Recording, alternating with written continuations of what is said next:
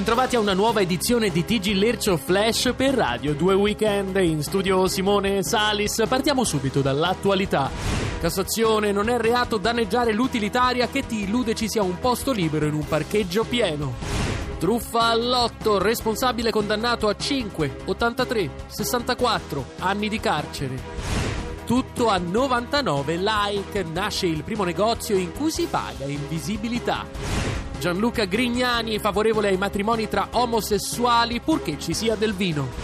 E c'è un aggiornamento appena arrivato in redazione: timbra il cartellino e poi va a farsi esplodere, funzionario jihadista rischia il licenziamento. Psicologia: classificato il disturbo della personalità che ci induce a praticare lo sci di fondo. Ancora deserta, ennesima riunione del club dei pigri.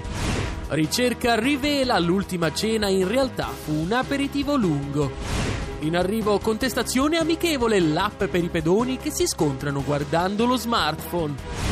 E c'è un aggiornamento dell'ultimissima ora: startup romana lancia progetto innovativo, pagare gli stagisti. Ed è tutto per gli aggiornamenti, a tra poco.